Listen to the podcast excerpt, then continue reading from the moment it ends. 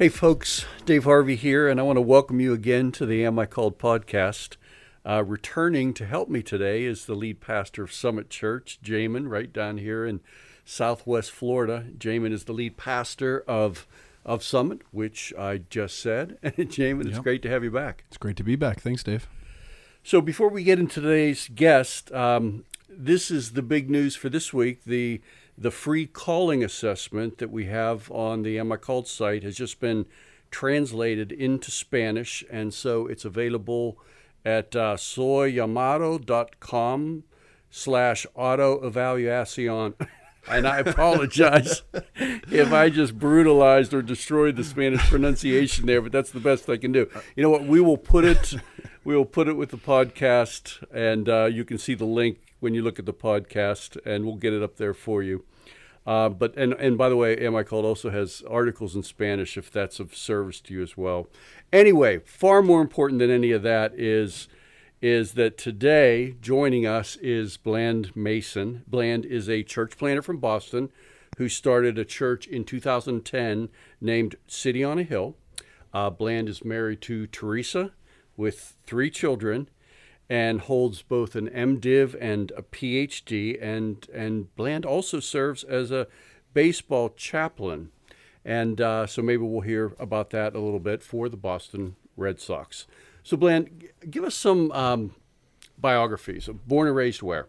Sure. Um, I was actually born in the great nation of Texas. Um, my, Okay. My parents immigrated to the United States when I was two, and so I, I came with them. Uh, grew up in Southeast Virginia near Norfolk, Hampton, that area. What part of Texas were you born in? Uh, San Antonio. Okay. So yeah, I remember it well from my uh, first two years of life there. Um, And is it just like ingrained in you when you're born that that Texas is be, like in your mind yes. better? Yes. It's just there. I, I had a true story. I had a, a Texas flag hanging on, hanging on my wall till I was Wow. 18 years old. So I was very proud of that. And um, yeah, so grew up in Southeast Virginia. Went to college in North Carolina, and then uh, moved up to the Louisville area and did an MDiv and PhD. Pastored a couple of churches there. One was a sort of a seminary church during my MDiv. They'd always had seminary students, and then my PhD program, I pastored basically at what I call just a county seat Baptist church just outside of Louisville uh, for nine years, and before moving to Boston.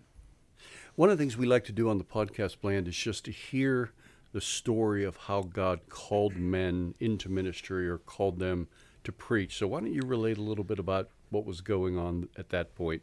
Sure. Um, so I was an out of control sort of teenager, um, not just sort of the normal drugs and alcohol partying, but uh, academically. Uh, so I, I failed seven classes in high school, barely passed a bunch of other ones, and actually flunked my senior English class. Found out five days before graduation. Uh, so I did not graduate um, on time and uh, got into this small college in North Carolina, basically that was accepting anyone with a pulse. Uh, so I qualified for that. so I went to college, and what God did my freshman year was put me in the room with a, a strong uh, believer who had actually, I, despite the fact that I'd grown up in a Christian home, I was rebelling against that. He had not grown up in a Christian home. sharing a dorm room? Or? Yep, yep. Sharing a dorm Yeah. room, put me in the dorm with uh, this guy, and he had become a Christian his junior year in high school, and um, no, not a Christian family and all that, but his faith was so real and so um, so powerful. Just seeing him kneel every night next to his bed and pray, uh, read his Bible, I just saw something in him that was like, that's what I'm supposed to have, like having grown up in a Christian family. So. Um, God radically changed my, my life my freshman year in college, and um, turns out I like to study when Jesus is in me.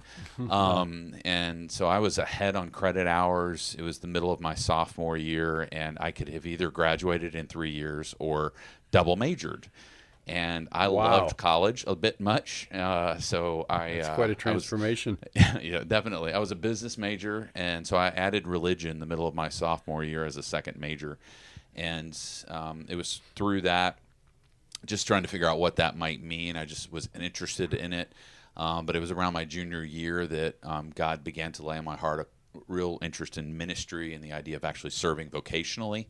Um, and so, um, yeah, it was, I guess, by the time I finished my junior year, I had committed that I was going to go to seminary after I finished um, and just see where God led with that. So, it was a gradual it was a gradual thing for me. It wasn't a, a road to Damascus experience of you know calling, but God just very gently and very consistently confirmed that that direction for my life. Was it through studying that the the burden to preach kind of took flight, or do, do you remember that kind of taking taking focus at all, or sharpening it all within your soul? Yeah, it, it, I think so. It was both sort of um, learning. I remember cutting my teeth on, uh, you know, like John MacArthur's "The Gospel According to Jesus." Um, just loved that book, just the the depth of it, and um, it, it began to I wanted to, to share that. I wanted the, the, the, the truth of the gospel began to burn in me more. And when I heard good preaching, it made me want to go preach. Um, and so it had this like cumulative effect of the more I heard good preachers, the more I read good books that inspired me, the more I wanted an outlet and wanted to be able to share that and, and however God, you know, laid on me. And so, um, yeah, it was a while before actually, I guess I actually started pastoring when I was 23 which should have been against the law. But um, it was a small, young. small seminary church that had, for 90 years, had MDiv students at Southern. Um, little town of Bethlehem, Kentucky. Okay. Um, 600 people. And that's when I started preaching weekly. And thank God that was before the internet yeah. um, and before even digital recordings. So there are yeah. no records of those except a few physical copies that I have of, uh, of the notes. Jamin, how, how, did you and Bland meet? Yeah, so Bland and I met actually uh, as a church. We started partnering with Bland and with City on a Hill, really as a result of some folks on our team who had heard about what God was doing up in Boston, specifically through Bland and his team at City on a Hill. And so we went up, and before partnering with, we just went and took a trip to join you guys in Boston just to see what the Lord was doing and we were overwhelmed just as we walked the streets and as we got to know folks that Bland was ministering to and ministering with, other church plants that they were raising up and sending out, uh, really in the infancy years of their own church plant. Uh, we left there thinking this is the type of work that we want to be involved in. We want to. We may not get to live in Boston ourselves, but we want an extension of ourselves to be up in Boston through what the Lord's doing at City on a Hill and it's been a really rich partnership for us. We've learned a lot from from Bland and his team. So, Jamin, we just finished up a, a preaching discussion team where we get together once a week to talk about the, the text for Sunday, and mm-hmm. and the group is around the table, and we're talking about uh, how we might approach it. And at the end of that meeting, Bland was visiting. At the end of that meeting, we prayed for him, and Orlando prayed specifically mm-hmm. about um, the work that God has done in Bland's heart regarding the kingdom and how much he appreciated that God had made the kingdom big and not just his local church big. Yeah. And so, h- how did you experience that in traveling up there? And then, Bland, I want to kick it over to you. How did God cultivate that passion in your life? Yeah, one of, I mean, one of the things that we noticed early on was that it seemed like Bland and his team. So I'm talking about Fletcher and Mike and the other folks who work with Bland up at City on a Hill. It seemed like they had a vision not just for their their smaller geography of Brookline and the areas around that, but wanted to saturate Boston and the Boston area with the gospel and knew that that church planting was a primary vehicle to do that. And so on that first trip up there, I believe we met two or three other planters that you were working with, mm-hmm. uh, and they were totally different types of churches, uh, like really different types of churches that uh, really it takes a kingdom mindset to have that type of a relationship work to be able to look at God's activity in the lives of other people and say we believe the spirit of God is active in you in such a way where he's giving you a vision for that geography and it may not look exactly like what we're doing but it has the same DNA same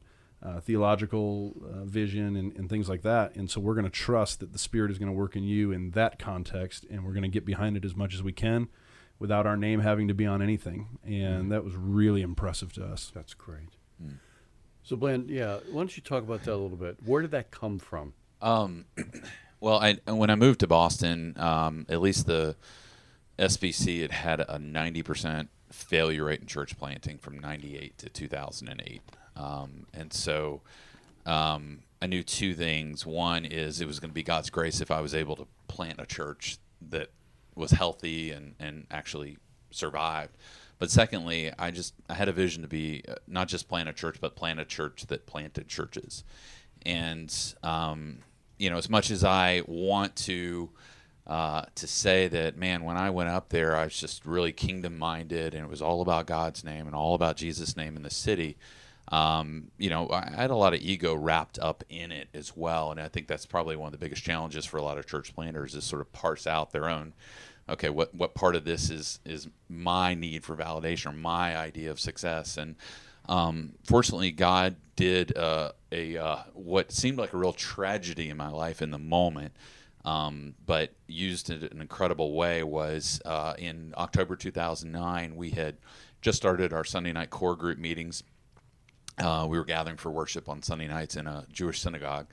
Um, and uh, had a couple of community groups in the area. And I went to bed on a Tuesday night, healthy, no no heart, no uh, con- problems. And um, I went to bed that night, and about an hour after I went to sleep, I had a, a sudden cardiac arrest where my heart stopped. And um, yeah, it's kind of a crazy, crazy story. Fortunately, my my wife woke up. I was asleep. Yeah, and uh, they call it the the widowmaker because like ninety percent of the time the spouse will wake up the next morning and you know they're, they're gone. Their other their spouse is gone, and so.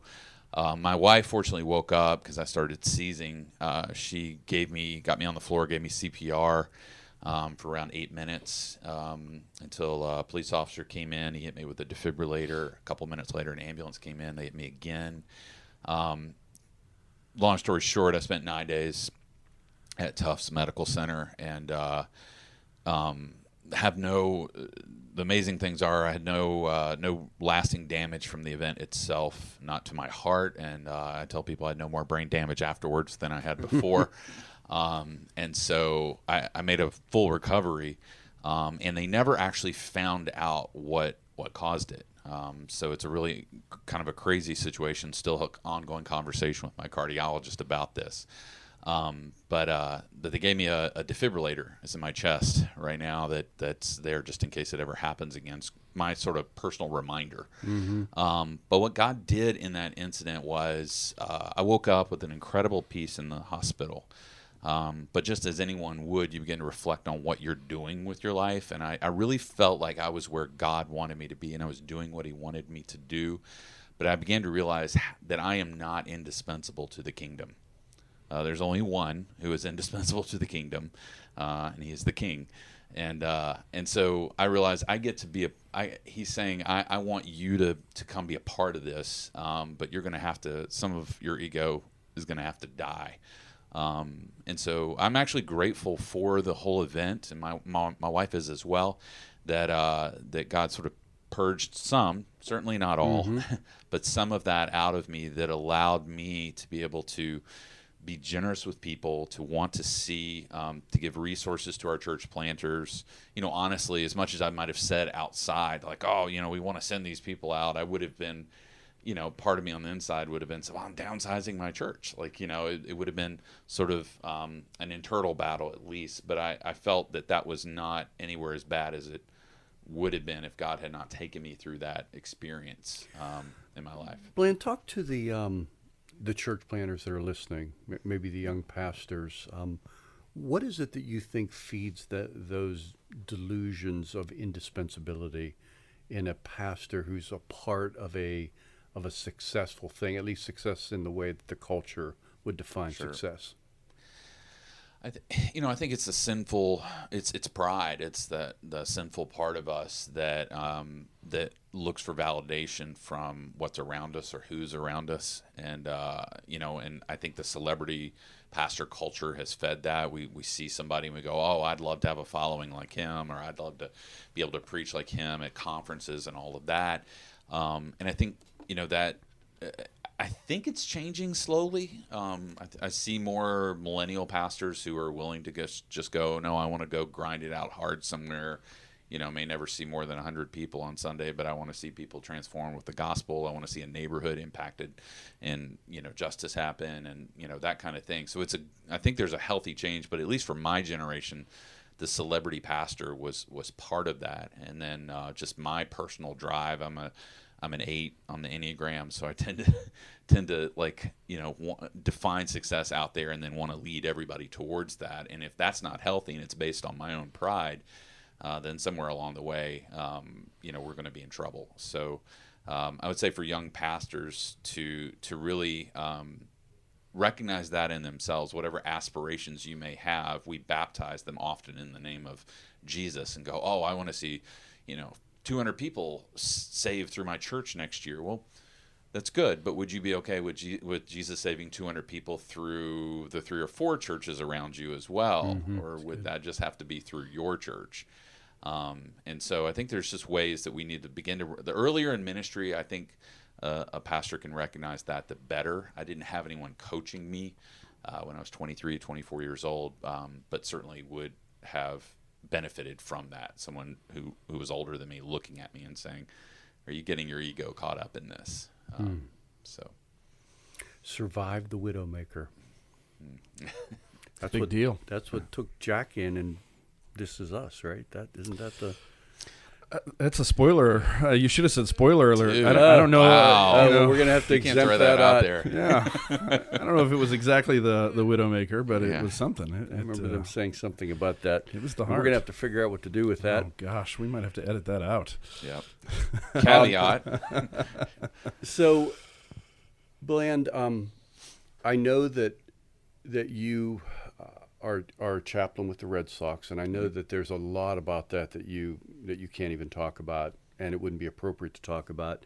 Uh, but would asking you like how did that door open be within the parameters of what you're able to talk about? Sure. Yeah. Uh, so I moved up to Boston the fall of 2008, actually November 1 of 2008. And um, in retrospect, a terrible time because the economy had tanked. Uh, most churches and or individuals were not thinking about supporting church planters. Um, and then uh, November one is the beginning of daylight. Oh, was the beginning of daylight savings time in Boston during that time. So it was then dark at 4:30, uh, pitch dark, uh, and just in time for winter. So it's terrible timing, except for the fact that God had a plan in it. That 10 days after I landed, um, I get a phone call from a friend uh, who's pastoring a church planter up on the North Shore of Boston, and he had been reached out to by Baseball Chapel, which is a national ministry that places chaplains in all the major minor league teams in the country. And uh, they had reached out to him because they, the previous Red Sox chaplain had stepped down, and uh, they were looking for some candidates. And he couldn't apply, but they asked him. Uh, they said, you know, do you know anybody? And he threw my name out there um, which is rather ironic for multiple reasons. Uh, one of being that I was not a baseball fan, uh, did not watch baseball, um, could not have named more than two guys on the team to save my life, and had just landed in Boston. So um, it was it was ironic, but sure enough, just like a couple hours later, I'm on the phone with the guy with Baseball Chapel, and he's talking to me, and I'm almost like trying to talk him out of this because I, I think I, I didn't want him to have ideas about me that weren't true. Um, but he said, no, let's talk about your experience preaching and teaching and discipling men. And um, so uh, then through a series of interviews, about six weeks, it was about four weeks later, so six weeks after moving to Boston, I get a phone call from him um, offering the the position. Do I do, would I like to take it? So I hadn't even planted a church, hadn't done anything, but now I'm pastor to the largest cult in the city. Um, So um, it's been a it's been a blast. It's been a lot of fun, and uh, our church is not far from Fenway, so it works really really well. Yeah, it, it, it's remarkable. Not, not only that opportunity, but as I think about Boston itself, uh, with the different universities and colleges, just the unique dynamic of of the culture there of people who are entrenched in Boston, like Boston culture, Red Sox, Irish, Right. probably Irish Catholic, and, and a variety of things, and then the highly educated um, parts of Boston as well. Just what's the dynamic of ministering in a context like that, and then specifically even looking at your church, the percentage of PhDs at your church is really unheard of. I mean, it's what's the percentage of PhDs at, at your church? Either completed or working on it's probably forty, maybe fifty percent. Okay, so so really upwards of half, really super Yeah. high. Yeah. So what's what's the dynamic of ministering in a context like that, and what does it take? Like, is it a certain type of person that that uh, God can use there, or just talk about that? Yeah. Um, so so where we landed in North Brookline uh, is is more of a transient type of area. I mean, there's young professionals that try to put down roots there because of the school system and the access to downtown. Um, but we've we've really tapped into more of that young, educated, young professional and or grad student type of um, people. Uh, so our our average age is probably 27 um, in the church. And um, you know what's what's interesting is you you would tend to think, well, we need to you know intellectualize the gospel really highly, and it needs to you know contextualize it. The truth is, they really just want good, solid biblical teaching. Mm. Um, the, yes, you have to think about application. Um, because the city, as, as Keller talks about, the city's full of idols, and and so you look across your congregation on Sunday, and there's all kinds of idols there um, of the city mm-hmm. that they're all you know tempted to to trust in, and so um, I, we don't have that huge Irish Catholic population. Actually, in Brookline, the the real established population is Jewish. Okay. Um, it's about thirty eight percent Jewish the community. Um, and so that's the the much slower. We we know that's a long term sort of being there, earning credibility, which we God's allowed us to be able to do slowly, build relationships. Um, and so we've seen a few people, um, you know, come to faith from that from that context, but mostly it's more of the um, more of the grad student, young professional population that we've seen uh, impacted with the gospel. But it, it's extremely diverse. So our church is 58% white, 42%. Uh, probably half of that's Asian, maybe over, a little over half. But then we have Africans, we have African Americans, we have Latino people. Um, yeah, Canadians, mm-hmm. uh, all types. How, how do you think uh, preaching and pastoring and, and educated congregation like that, how does that change your preaching? Hmm. How does that change how you attempt to reach them? Um, I think you know, for me, I'm always uh, you know, it's an old Puritan way of preaching where you're trying to think through the questions that that they have, um, and so as you're as you're sharing the text, as you're preaching the text, realizing that they may very well be struggling. At least some of them are struggling to believe what you're saying, or um, to you know to grow in their faith in it. And of course, there's there's non Christians every week who are there who are checking out Christianity, and so um, it's not uh, it's not apologetics preaching because I, I don't I don't think that's really a way to to feed a church long term. But it's realizing at points in the sermon, God will give you an opportunity if you're if you're thinking about it to go, okay, this is a great point that somebody's not going to believe what I just said, this scripture says, because it's so disconnected from reality for them that I need to help draw the line from where they are to what what this text is saying. Mm-hmm. So, um, you know, it's uh, you know, it's reminding people, for example, in our context of idols, that you know, ultimately these people often have won so many awards, reached so many milestones in life, valedictorian of their class, or got into whatever you know school, you know, earned whatever uh, internship. And I said, you know, has any of that ever lasted in your life? Are you as excited today about getting into your college as you were, you know, 10 years ago when you got accepted? Probably not. Why is that? Because we weren't meant to live off being to have, find our ultimate satisfaction and joy in those things. Mm-hmm. Um, and so I, I, I, try to it's that type of that of uh, of point or idea in preaching that can can draw someone into the message. And, I, and that's some of the feedback I get, especially from non Christians that will say that was an interesting point. I hadn't really thought about that. That really made me think. Keller makes the point in his preaching book that uh, he's served in these in pastoral ministry in two different um, regions of the United yep. States, and that in, in one region, which was more rural, that he had to pastor people well in order to be able to preach to them. Right. And in New York City, he had to preach well in order to mm. pastor them. Mm. Would, would you say that you that's similar to your experience in Boston? You have to you have to preach effectively, and then that's what gains a hearing and a warrant to be able to care for people.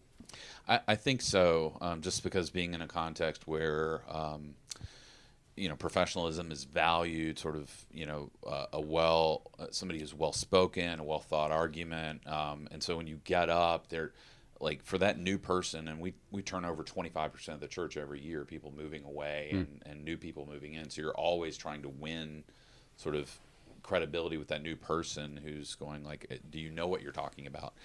Um, and so that you have to think about how you're you're inviting them in. Um, but it does. I, I would I would say that's very much true. I wouldn't say that's in.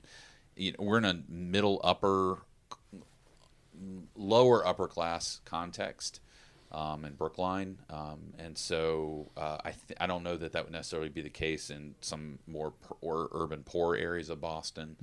Um, that may very well be more about pastoring people uh, before you're actually able to preach to them. But at least in the context of middle class, upper, lower upper class, it's it's very true. So knowing that you're turning over 25% of your congregation each year, what does it look like to pastor in that context? So obviously I'm assuming you had to move from gosh, we're losing these people that stinks to wow, we get to send these people to the Yes. to the ends of the earth. Or am I just putting that in? Yeah, yeah. Is that the holy way of looking at it or do you really see it that Oh way? yeah, no, I we've we've come to see it that way. There was it was we were wrestling for a while because honestly, we just needed some people to put down roots. Um, and I, I remember saying this to the church. I said, in 10 years, if Teresa and I are the only couple that's here right now that's here in 10 years, City on the Hill's in trouble. Yeah. We need some people who put down roots. So I'm always kind of calling towards that.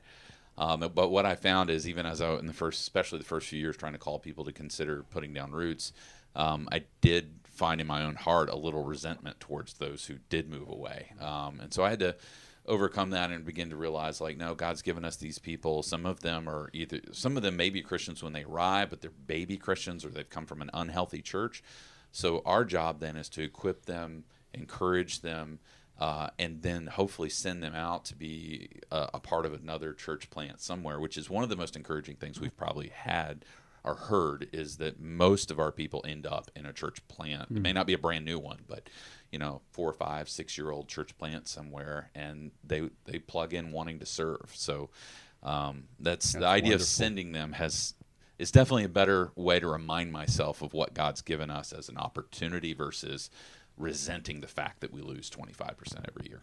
Yeah. Yeah.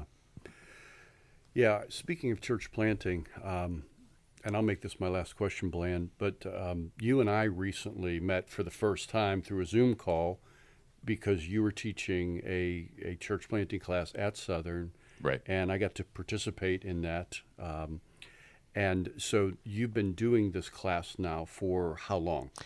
Well, that's the first time I taught that class. Um, I've been teaching a worldview class for Boyce. Um, there's a program, freshman program uh, at Boyce that's designed for, really for students to go to other schools after they finish their first year.